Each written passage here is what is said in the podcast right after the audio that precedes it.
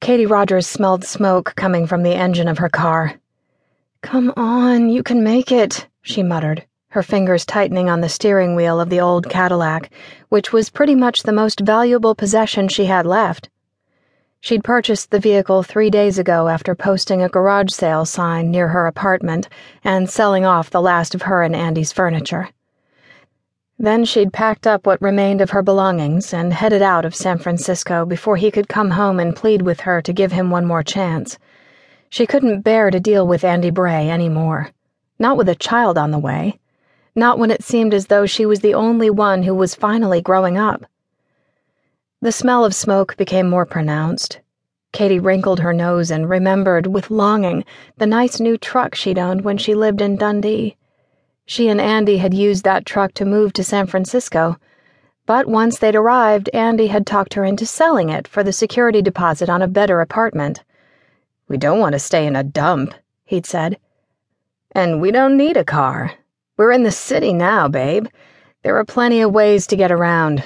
As soon as I start making the big bucks, we can get another set of wheels. As soon as he started making the big bucks. Ha!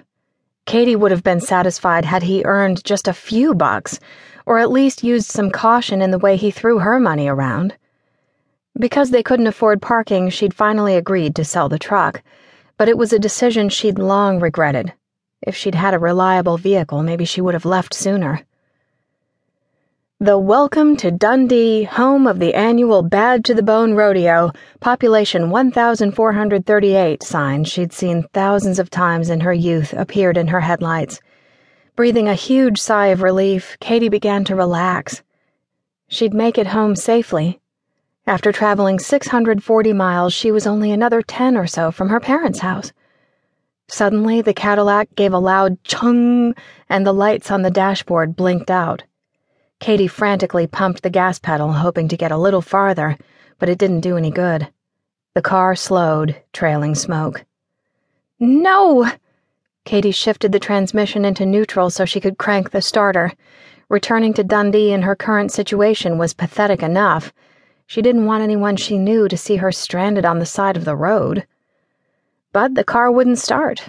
She was pretty sure it was dead. Her tires crunched on the snow covered shoulder as she managed to pull over without the aid of the power steering that had gone out when everything else did. Then she sat, listening to the hiss coming from the engine and watching smoke billow out from under her hood. What now? She couldn't walk the rest of the way to her folks' house. The doctor didn't want her to be on her feet. Just two weeks ago, she'd experienced premature labor pains, and he'd told her she had to take it easy. Sitting inside a dead car wouldn't get her anywhere, though. For all she knew, the engine was on fire and the car would momentarily explode, like so many seemed to do on television. Wrestling her luggage out of the back seat, she dragged it a safe distance. Then she perched on the bigger suitcase and shivered in the cold night air as she watched several cars pass. She didn't have the heart to stand or make herself noticed. She'd hit rock bottom Life had finally gotten as bad as it could be. And then it started to rain. Booker T. Robinson switched on his windshield wipers as he descended into Dundee. It was a chilly Monday night, cool enough that he thought the rain would turn to snow before morning. Dundee typically saw a lot of snow in February, but Booker didn't mind.